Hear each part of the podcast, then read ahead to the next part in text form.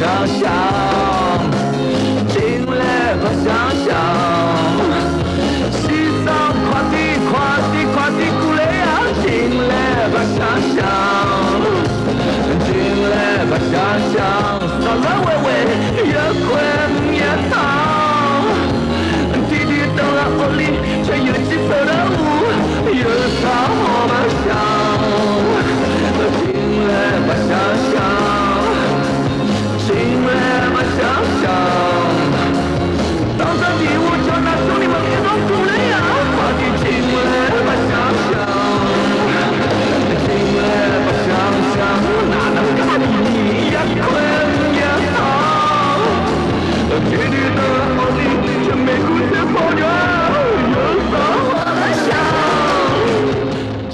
欢迎大家收听第九期的主唱死了，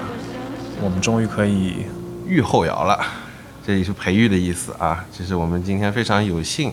啊，我是主播 B，我是主播佳杰，我们也是非常有幸今天啊，请到了这个应该可能是全国最老、时间最长的 live house 的老板啊，是我们的那个育婴堂的老板那个张海生张老师。嗯、张张老师给大家听众打个招呼。哎，大家好，我是张海生。那么我们也不能算是全国最老的，这跟我们同年龄的更早的，应该还有小酒馆，还有 Vox 啊，就是嗯，还有还有其他的一些，但是也已经算是国内比较时间比较长的 live house。嗯 OK，呃，接下来首先进入我们的听众反反馈环节。那么上一期有一位听众也是网易云的，叫 Now Listen What 啊，他想请教一下主播以及网友窦唯和 E 乐队专辑《雨虚》中的《天水》一曲啊，你们看来算氛围音乐吗？你们是怎么评价这首曲子，甚至这张专辑呢？首先，我先感谢你的来信。那么，《雨虚》作为我是个人是觉得是窦唯转型的时候的一张专辑，就是他更加想表达那种言辞皆虚妄，就是言辞都不太重要的意象。那么，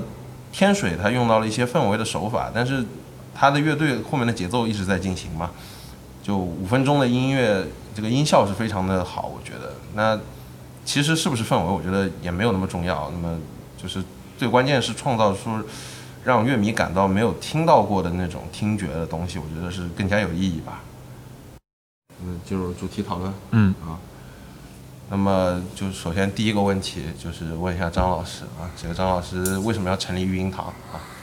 呃，好的，我们那我先大概说一下，因为“育婴堂”这三个字呢，很多人都听上初听，你想呢都会感觉特别熟悉，对吧？因为上海之前就是解放前，或者是有有一条这样的路，就是叫育婴堂路。当然，那个婴呢是婴儿的婴啊，但是当时是那个那条路的附近呢有一所教堂，那么专门就是在在古就是那个解放前的时候呢，教堂是有这种就是专门收养被遗弃的，就是小孩的这个场所。嗯，那叫所以说那条路呢叫育婴堂路。那么我们呃也就是取的这个谐音，那么用音乐来代替了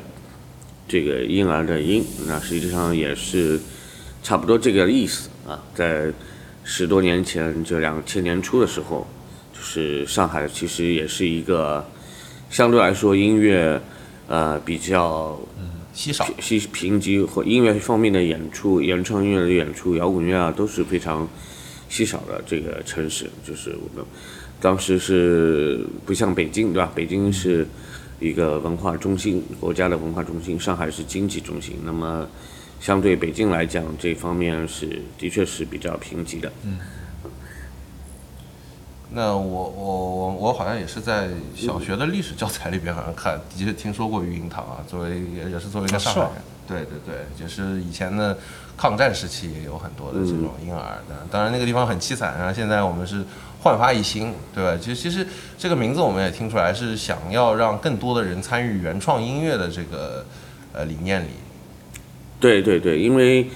呃，基本上两千年左右，那个时候的上海的音乐的文化娱乐主要的方式吧，啊、大家还是可能是去呃歌舞厅也或者说是酒吧去听那种翻唱流行歌曲为主的这种生活娱乐方式。那么至于演唱会也好，或者说是听只是专门的听原创音乐的这个娱乐活动来说来来说啊，这个这样的演出活动是非常稀少的。那那么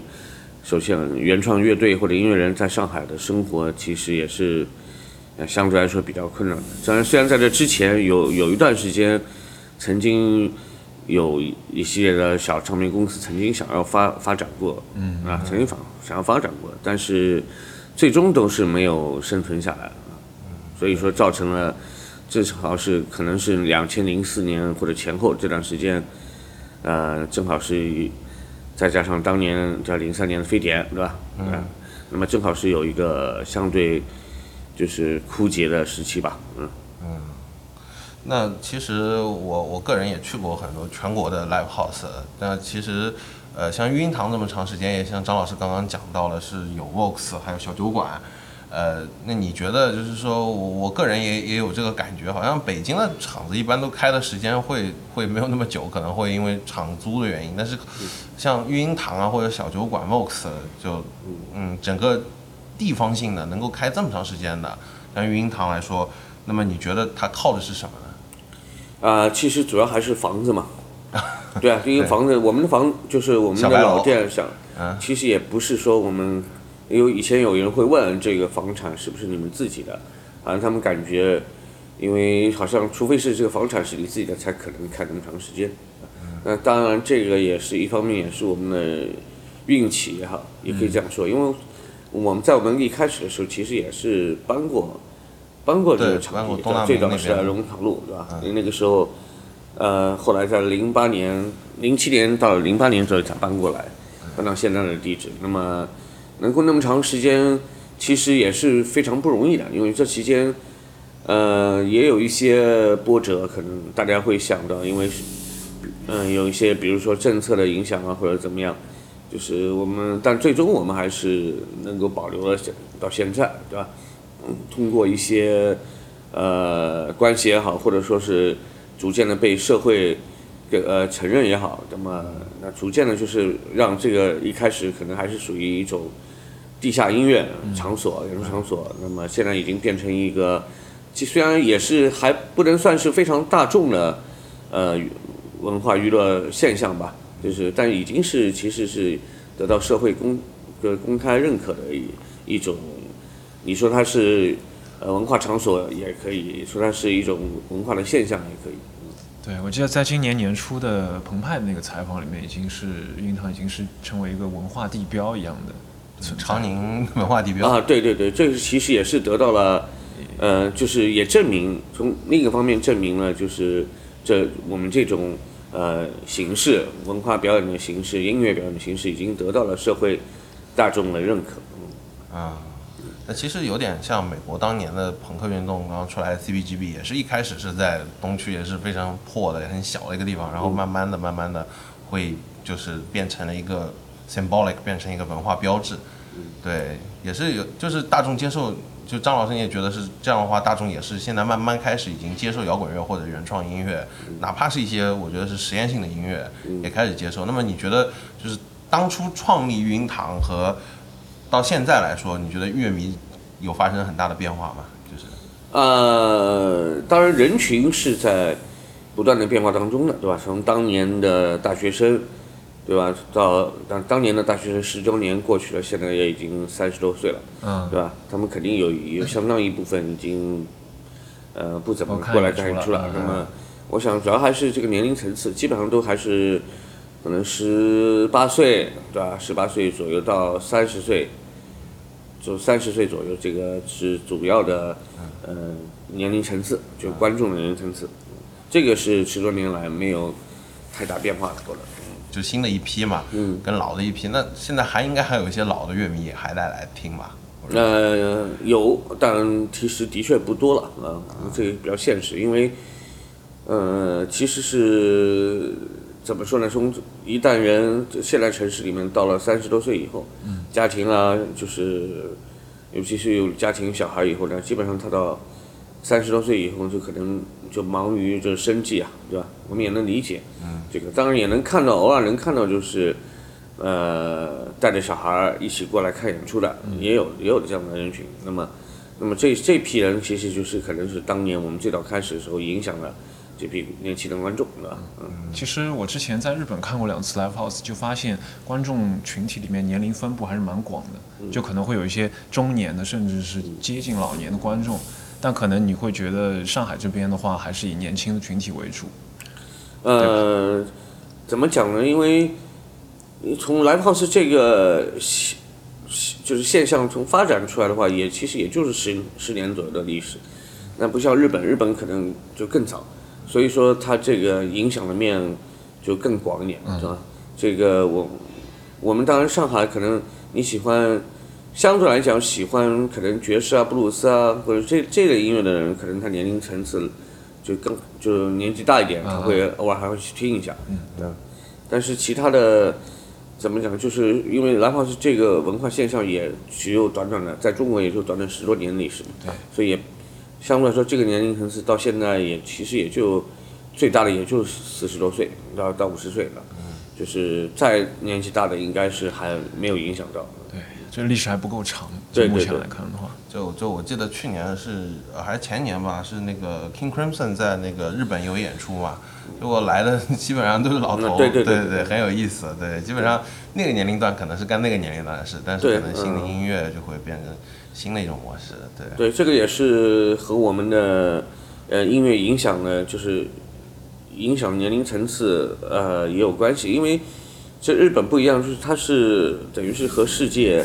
文化现象它都是同一个轨道发展的，或者说是不会差的那么远，对吧？就时间不会差那么远。那么 King Crimson，或者说其他的，像去年我去日本也看过那个有个前卫摇滚，我下次想不起来，回头再回头再找好反正基本上也是下面看的观众百分之九十都是就是白头发，你看了吗？银银发族的啊。对对啊对啊，这说明就当他们年轻的时候，就写成七十年代。就最火的时候，这这批观众，今天就那，今天在下面的这批年纪大的观众，当年也就是你被影响最大的年轻人的，但可能现在也的确，新的年轻人可能不太会去听这种，就是就本身这个演员比较老的，啊，就时时间跨度比较久长的这个这个乐队了。嗯，我我相信其实还是有的，嗯，像像深圳的这个旧天堂里面有很多的年轻人已经还在还在听一些前卫。对，就我说就是国外的现象嘛，啊，不是日本的现象嘛，国内国内还是有的，因为本身就没有，呃，并不是和随着摇滚乐或者现代音乐发展而发展的。那 Beatles 当火当红的那个年代，我们也错过了，嗯，对吧？呃，就现在可能就西方的那个流行音乐、摇滚乐。最也是发展的最好的八九十年代的时候，我们也错过了。其实九十年代还好一点，八十年代其实是错过。所以说我们现在国内的音乐的发展呢，就是不像西方那样，就是它是一代一代都有明显的痕迹的，对吧？都是可能父母辈会他喜欢老，其就这个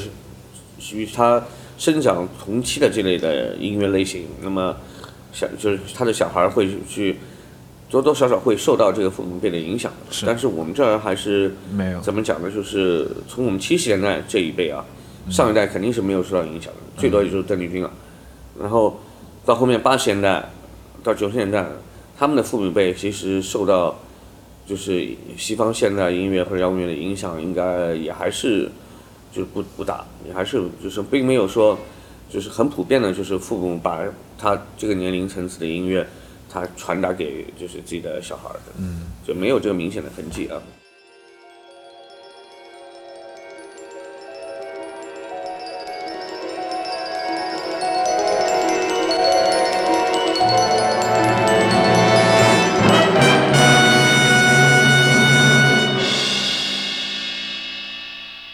张老师，你怎么看？就是这十几年上海乐队的这种发展进步也好，对发展或者是整体的一个变化。呃，相对来说，十年前的乐队，从大部分还是从根源摇滚就是开始，你说模仿或者说训锻炼或者学习起来的，这个都都是那个时候的一个一个比较特点。比如说，嗯，做迷幻的、做后摇的，都差不多都是从从七八十年代的，那是品克啊或者怎么样，跟先锋的一些那时候传传递过来的，然后做英文的也从 U2 啊 Oasis 当时九十年代英伦摇滚比较火热嘛，对吧？这个也是从基础比较根源的直接过来的，但现在，呃，现在乐队的特点就是其实也是有一方面可能去我们说的可能去根源化，就是很少会做那种很少有做那种比较根源摇滚的这种这种乐队，对吧？大部分可能更多的是受到，呃，我觉得是受到日系就是日本音乐的影响，或者说是台湾音乐的这个影响，这个是目前来说比较。呃，现实的，最近几年比较火的这种风向嘛，对对对，嗯，哪哪怕是有一些这个本地的团，其实就是现在有些唱腔也比较台湾化。对，这个是其实也是我们这这最近的这些年来，可能四五年，嗯，其实也是东亚文化、亚亚洲文化要比欧美文化就是更影响力，对年轻人来说影响力更大。更有亲和力这种感觉啊，对，这个应该是一种现实的体现吧。啊，就是本地的年轻人还是向往的，就是说能够像国外的年轻人一样，就是啊，你来探索另外一个生活方式。我我我，据我个人的观察，有些乐迷其实是这样的。一线城市或者二线城市应该有有这种趋势了。那我们讲从抛开音乐不讲，我们讲旅游好了。现在去，其实去。日本旅游的一二线，就沿海地区，去日本旅游的这个年轻人应该是越来越多了，对吧？这不像可能四五年前，现在基本上自由行，就是也很方便，对吧？包括签证，去日本的签证也很方便。那么，这年轻人自然就在过去了以后，他就会看到啊，原来就是日本，他和我们有哪些不一样的地方，对吧？他的就生活的娱乐方式，对吧？就是这个要比在之前在网上听到看到要更直接的，对吧？他们在现实就是可以直接感受到，对吧？这个是就是相对来讲，呃，他所以说是从生活方式上他已经一大批年轻人就是被影响到了，嗯，然后他的音乐，所以他这些人的话又又包括很多在日本的留学或者工作的年轻人，他也把这种文化现象啊、生活方式啊都传达到国内啊，传到国内通过。一些网络平台啊，或者怎么样啊？那么其实是反，在十年前有一些我们讲二次元或者说是二次元的这种这种，就是也是非常小众的御宅啊，御宅或者但是十年之前非常就是小众，非常小众嘛。但现在它反而是二次元，你看二次元的发展其实要比摇滚乐的发展要更快吧？嗯，因为二次元现在已经变成一种普遍的主流普遍的主流化啊，对，是。我记得，嗯，你说，你说，就是我记得好像之前在那时候我还小，就是那时候我也听说过上海有一阵流行过英伦乐队也比较多，然后现在又有一阵流行过日系的乐队比较多，后来又有是后摇也流行过一阵，然后现在又到了定鞋，所以是存在这种比较清晰的趋势的，是吗？在你就是比如说育婴堂，比如说育婴堂每年办的演出的占比，然后这个目前也不是说不仅仅是上海的趋势，这全国都有，对吧？像去年。流行整个中国都流行做 city pop，这这种片啊小清新的，这个都是有有一定的，我觉得有一定的，就是为什么会在这段时间出现这这样的音乐风格，这个有一定的社会的，就是整个的，就是价值的体现、文化体现。嗯，在本本身就是没有这个疫情之前，中国的发展的确是的确挺好的，你说经济各方面嘛，就是比较稳定的发展了，对吧？嗯。那么生活都比较安逸，对吧？年轻人，尤其是零零后，九五后到零零后就是，呃，比较安逸，生活没有太大的挫折，对吧？嗯。挫折，就生活物质上都相对来说能够得到得到满足，所以他也不会去考虑到做一些可能风格太，呃，强烈的呃激进的一些音乐，就是这是一个肯定的一个社会的一个现象，对吧？哎，那既然张老师这里提到了疫情，呃，我不知道在疫情就这波疫情结束之后，下一波会流行什么？这股风会是什么样的？不知道你这边会不会有一些猜测？因为判断这个疫情，因为首先这个疫情还没有到结束的时候嘛，就像我们现在实际上也停了有几个月了，两月份啊，从两月份停到现在有两个多月了，对吧？我们目前也没有呃，也不知道，只能说预估可能可能会有在五月底六月初恢复，但是只能说是预估，对，那没有得到一个很清晰的一个政府还没有下政策，对吧？嗯，那么实际上这个影响，现在这个疫情影响其实是非常大的，对吧？整个，我觉得整个世界吧，然后有这么多人，你你就不说文化娱乐行业了，大部分都是可能就是停业，在失业的停停业失业的状态。那么其他行业也会受到非常大的影响。那么可能就是在这种情况下，肯定会每个人的心态会发生变化，嗯，发生变化。那么到时候，嗯，到时候就可能会，我觉得会多多少少会就是这个、呃影响到他的呃对生活的态度，包括对音乐文化娱乐的喜好，嗯，这个肯定会影响到。但但是下一波是什么也不知道，是吧？我们不能说是，呃，预测评判这些东西，但是你可以去分析历史，就是说，你分析历史，在同样的历史条件下，可能当时人们的这个呃文化音乐上的诉求是什么的，嗯，也许会找到一个比较类似的相同点。那张老师就是你，就刚刚也提到了，就是我们的这这一波钉鞋的浪潮，好像是到去年为止吧，就疫情前的这个情况。那么，但是我个人还是觉得上海还是出了一些比较，呃，有实验先锋特质，或者在艺术性上，就是像学术学术音乐的类似的这种摇滚的团体，也是出了一些团，我觉得也不错。那张老师是怎么看待，就是我们新生代的这些乐队的这个情况呢？嗯，其实是就我们在十年前，或者说是那个时候是就根据文就是音乐风格特点，我们比如说我们那个时候是十年前说啊，上海的音乐风格比较时髦的，或者说是是符合潮流化的这样啊，然后像北京的摇滚啊，土摇这特土对吧？写天下或者怎么样，呃，特土。但是十年之后，我们现在来看，哎，不对了，就反过来了。嗯，就是就是北京现在已经变成一个非常时髦的音乐结合地方，但是你说也有有很多可能还是土窑的根子在那儿，对因为因为因为它是北京味的，北京的这种风土味在里面，对吧？但是上海这里就是我们所讲的当年的做最可能相对来说做时尚的、最符合潮流发展的东西呢，就没有那么清晰了，风格上没有那么清晰了。为什么这点还是其实是，就是由于乐队，我觉得上海的做音乐的大部分还是一个业余状态，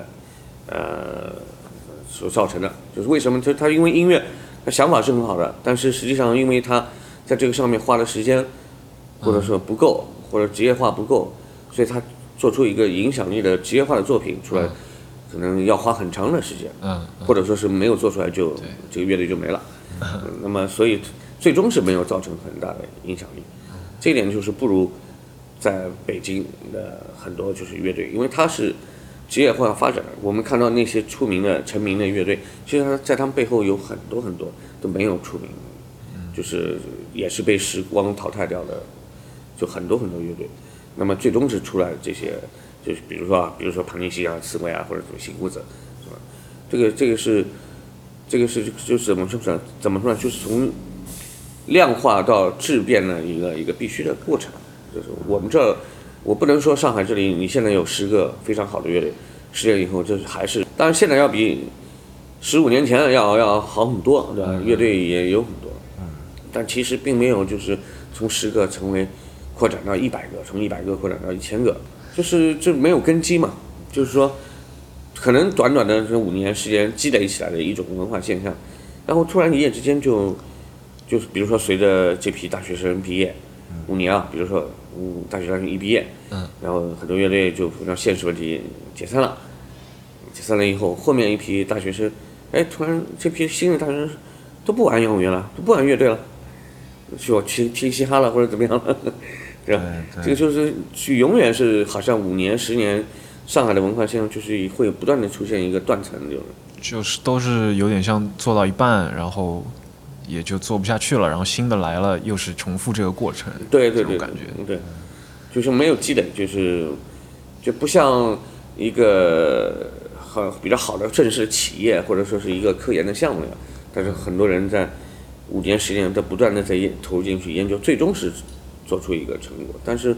上海的文化现象就是没有没有形成这个比较好的积累，一个一个继承传统好像还是，啊对，我最主要的目的还是就是是我们讲的从业从业人员还是太少了，就是这大部分就是年轻人的话，他想做音乐的，可能家长也会反对，就是觉得你这个没有前途，也赚不到钱，是吧？浪费钱。啊，就 还不如去，就是要么出国出国留学，或者是什么呢？金融行业，金融行业赚点钱，或者房产业，对吧？嗯这个是受到一个现实的影响。现实的嗯对，这也没办法。嗯那么张老师觉得，就是这一批的新生乐队，你最觉得最好的那那几支，能不能跟给我听听有众们有有有有特别喜欢的吗？有特别喜欢的吗？这你说这几年还是什么？啊，对，这几最近三五年三五年出了很多很好的。我我我个人比较喜欢像水门町啊、青岛底河啊，嗯就这一类的。对，其实我觉得像那个什么 Mirrors，在这三五年里面，嗯，就三年前吧，三年前那个时候他们出来的时候，嗯、还是比较有一个大的影响力的。在我的感觉当中，如果上海出现一个，嗯、可以说是国际化的乐队的话，它必然是，呃，中西方文化就是结合或者冲突所产生的一种一种一种特点。就是说，你如果换句话说，如果现实一点，如果只是呃上海人或者中国人所组的乐队，它未必会有这种特点。但是像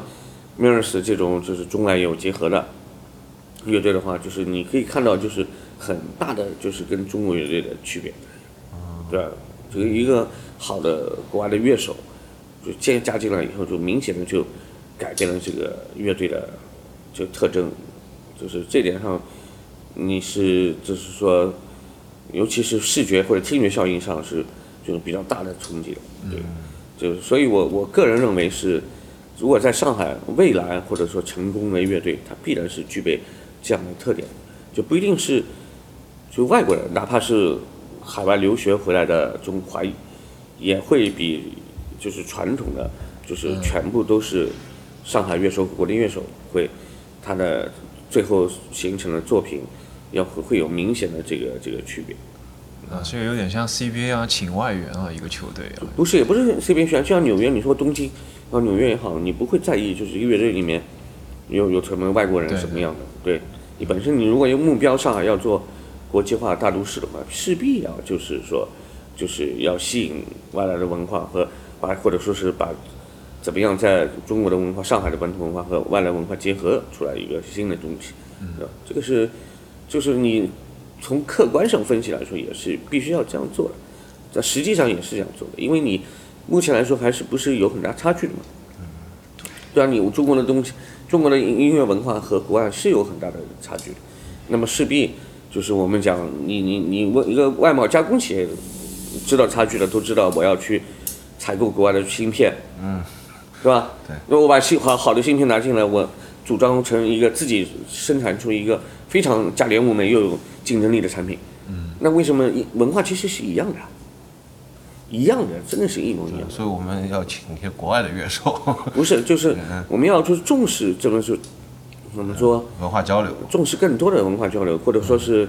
要突破。你要实现自己突破的话，就是有的时候光靠自己可能还不够，就是你要么走出去，要么就是去找不同的人来合作啊。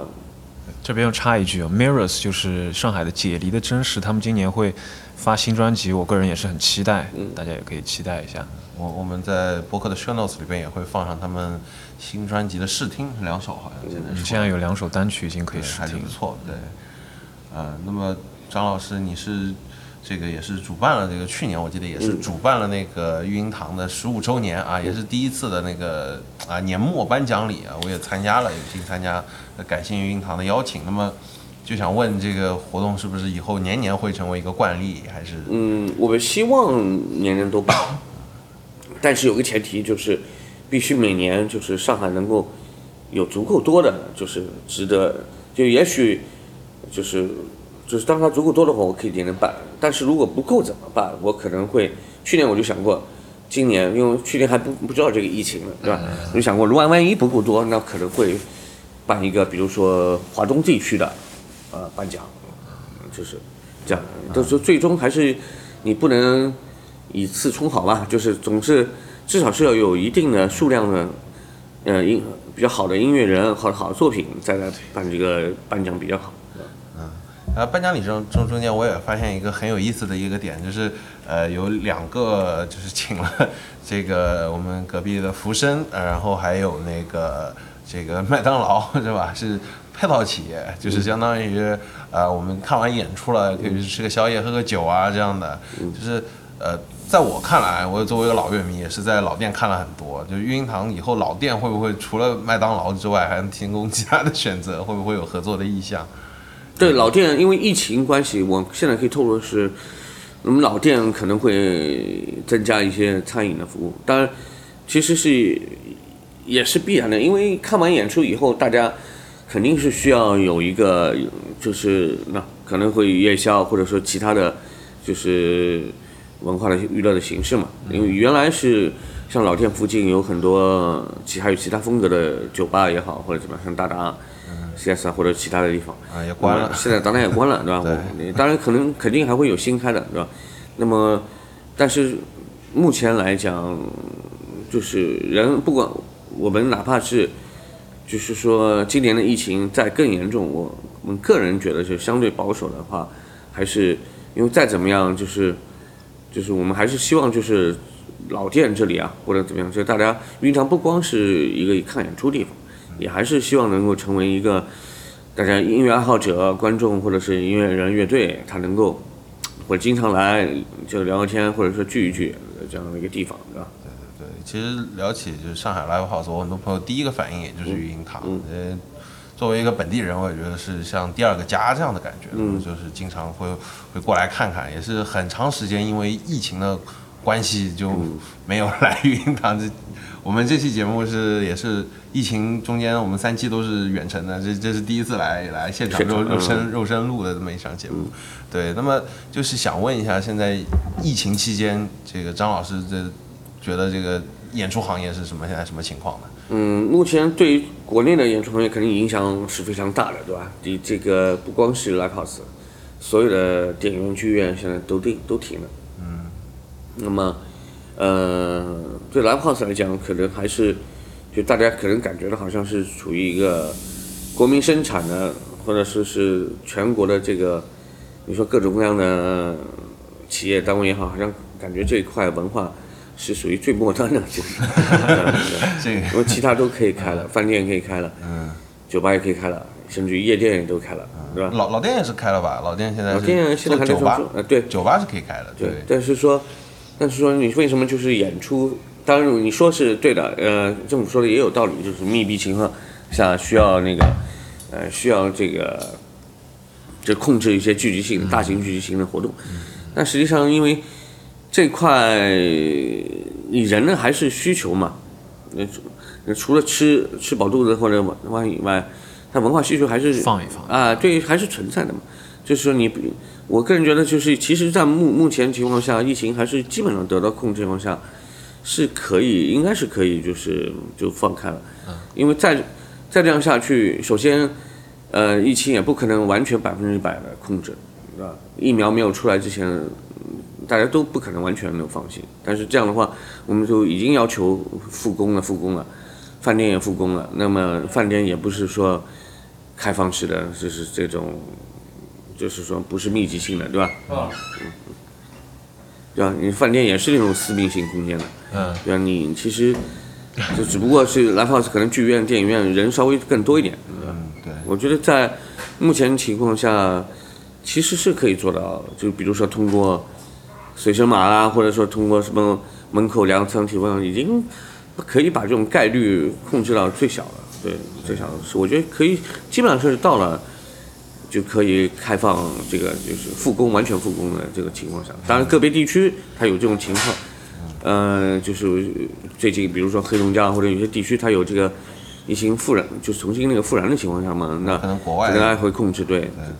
但但基本上我想，如果是美国或者欧洲像上海这种情况的话，可能早就完全就复工了。嗯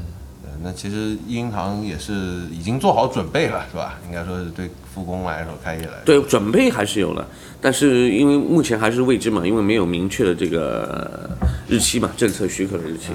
这个还是需要进一步等待。只能说乐观的话，可能会在五月底六月份，以后恢复就是恢复正常的演出。对，那其实其实，在疫情期间哦，佳姐，我不知道你看了几场直播啊，就是好像现在演出行业都变成线上了。佳姐，你有这个感觉吗？嗯都在搞直播嘛。直播只不过大家是因为停了太长时间，我们应该是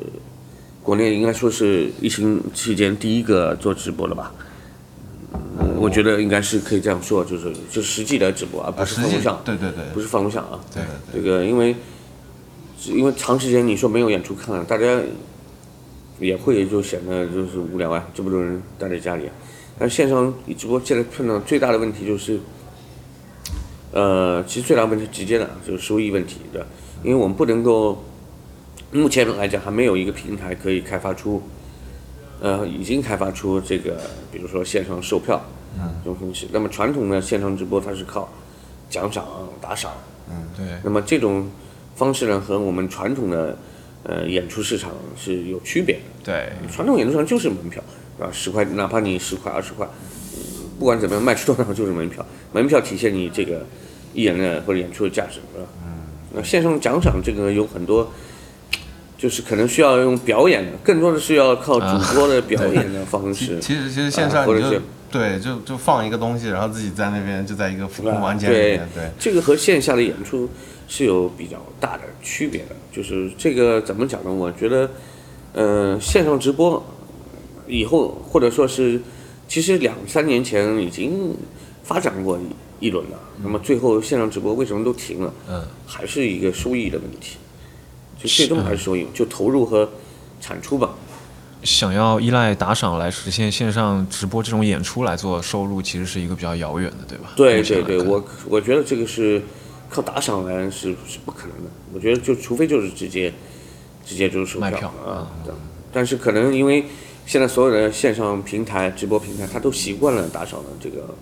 模式嘛，他可能不太主观的愿意去开发一个这样的功能，所以说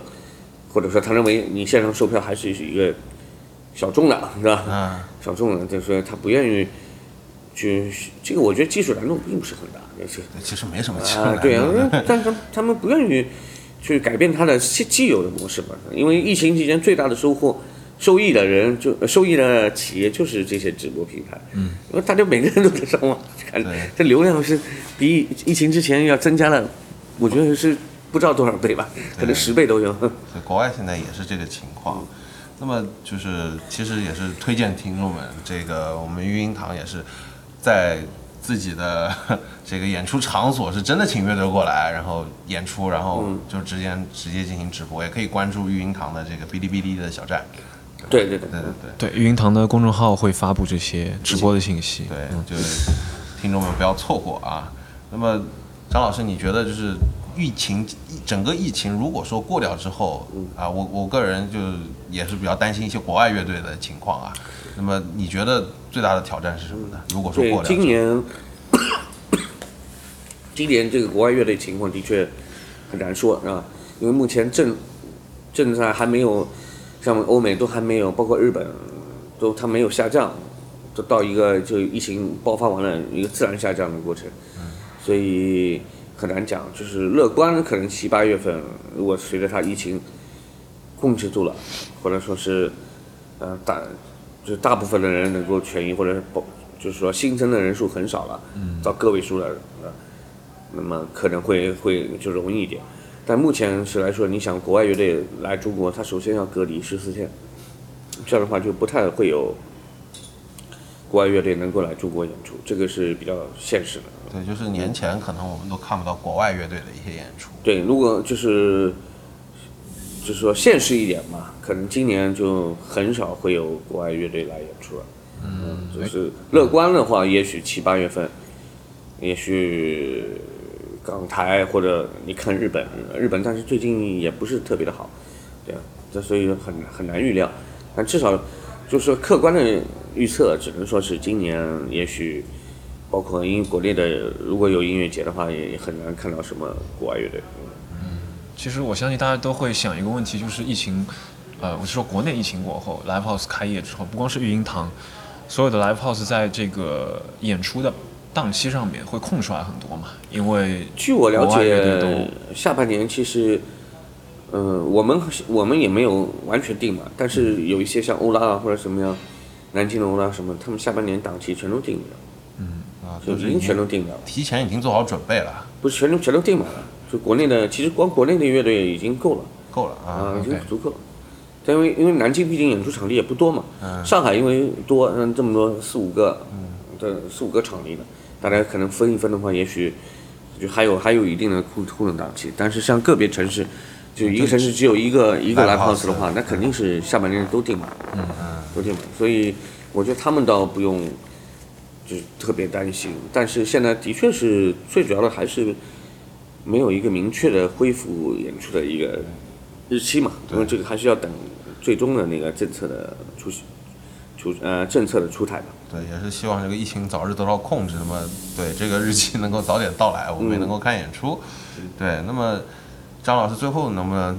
提一下对这个这个我们整个演出行业未来上海演出行业有什么看法或者期待呢？对我们首先希望还是，就首先音乐行业，就我希望能政府有更多的扶持嘛，对音乐行业有更多的扶持。然后呢，呃，媒体主流包括主流媒体这块，其实还是希望能够，呃，更多的去推推动就是本本地的音乐人的这个发展的。那么，再有就是，就是其实就是还是前面讲的，就是你音乐行业如果从业人员太少，始终都是不能够成为这个，就是最终你上海能成为一个一个一个一个就是文化中心是是吧？区域性，哪怕说国不说国际化了，就是区域性的文化中心都都挺难的，对吧？因为你不见不是说我们要造很多的房子，比如说我们要造歌剧院，要造什么样的，造了一个歌剧院，能够解决就是这个地方的就是文化的就中心的位置的。结果你造了歌剧院以后，谁来演呢？这对，这跟基础设施其实关对啊联不大。，还我们看疫情期间吸，疫情期间人家意大利，嗯对吧？人家街对街都可以唱 唱歌剧了，这是这么回事吧？对吧对对就每个人的就基本的每个人的就是素养，文化素养都已经很高了，就音乐的素养。所以我们其实怎么讲呢？就是就我觉得上海应该是到目前来看，你说经济已经到了一定层次了，其实在音乐应该更多的来重视这个音乐文化，包括体育，对吧？就是就是应该是就让基本的就是公民，就是市民吧，我们就说提高一个市民的，就把经济提提提高以后，这增高以后的这种呃优势优势现象，再再反哺到就是如果提到整个整个市市民的这个文化的修养素素质人人素质的提高这块，嗯，这个这个就这个需要其实需要政策或者政府方面的看有没有什么利好的消息，对吧？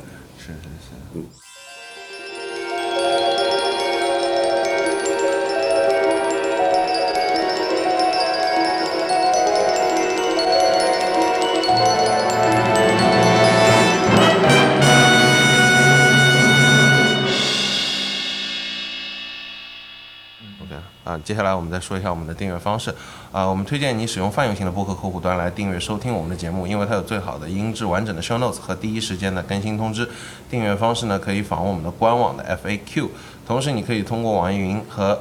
喜马拉雅搜索“主唱死了”电台来订阅收听我们的节目。如果你对我们节目有任何想说的，可以通过 Instagram、微博公众号评论或者私信，我们可能在每期的听众反馈环节中提到你的来信。啊、如果你想和我们深入交流，也可以加入我们的微信和 TG 的群，参与日常的讨论。以上的所有链接都可以在我们的官网“主唱死了”点 xyz 主唱死了的中文全拼中找到。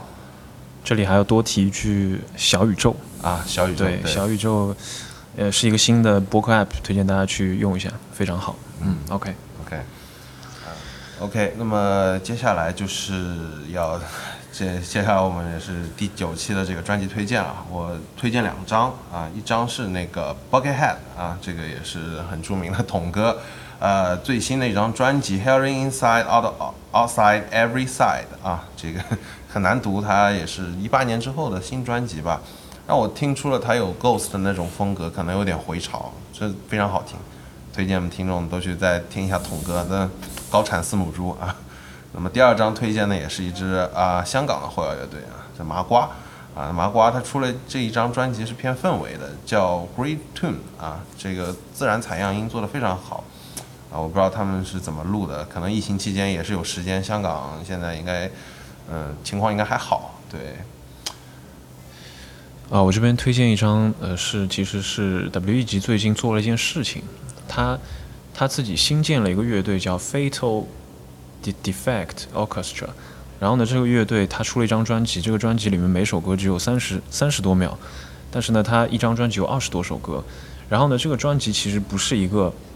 就是说通常意义上的一个呃怎么说艺术创作吧，他他他在自己的推文里面是这样写，他说希望乐迷每天晚上睡觉的时候去流播平台放我的这张专辑，一直专辑循环，那么你只要放一晚上。我作为这个厂牌的人，我就能得到五百日元左右的收入。然后呢，我会把这些收入分给我厂牌的人，让他们能够在疫情期间有饭吃嘛。然后就希望以这样的方式来来来筹款，啊，乐迷不需要付钱，然后也你也你也可以为我们厂牌做贡献。所以。我不知道，反正我昨天晚上是给他捐了五百日元吧。然后 就是大家如果是喜欢 W.E. 级，可以去去去 Spotify 或者是 Apple Music 放一下这个专辑。哎，这个我很好奇，佳杰，这个是他们长期计划，还是就是只是为了疫情期间有一个短期的这么一个东西？按照他自己这个这个 announcement 上面说的，他是希望能够就是帮助他身边的人度过这段困难的时期嘛。所以，所以可能是是一个比较短暂的事情吧。嗯，就是大家现在抓紧时间去听这张专辑也是不错。OK，那就是这是我们这一期的专辑推荐。那么我们这一期的最后呢，也是想请张老师为我们听众啊说两句，也是让张老师推荐一首那个我们的这个 ending 的曲目。正好是今天也是那个 Lady Gaga 吧，你刚才那个活动嘛，嗯，我想到一个就是原来我想推荐 The Cure 的。The Q 嘛也可以，The Q 嘛就是去年正好去富士音乐节嘛，啊，张老师也很开心去玩了，嗯，然后遭 遭台风也是比较痛苦的，嗯，我想选推荐就是 The Q 的，你说，其实 The Q 好多歌，好多歌啊，就像《Friday I'm in Love》或者是是《Lullaby》都可以，嗯，感觉上。还是拉了白吧，拉了白，OK，OK，OK。那张老师最后再跟我们听众说几句啊，也是一音堂，也是我们大致预测可能五六月份会开，那么也希望更多的乐迷到时候能够来育音堂，也是跟我们一起享受音乐。那么张老师最后给乐迷再说两句。好的，就是期待的更久吧，等让大家期待更久的话，我觉得这个我们也不是说希望报复性的消费，但是。我们希望一切回到正常，就就足够了。大家来报复，都都都赶紧来云堂报复啊！好，好的啊，谢谢大家。那么好，谢谢，谢谢张老师，谢谢张老师，谢谢大家，谢谢大家收听本期的主唱死了啊！我们下期再见，下期再见，拜拜。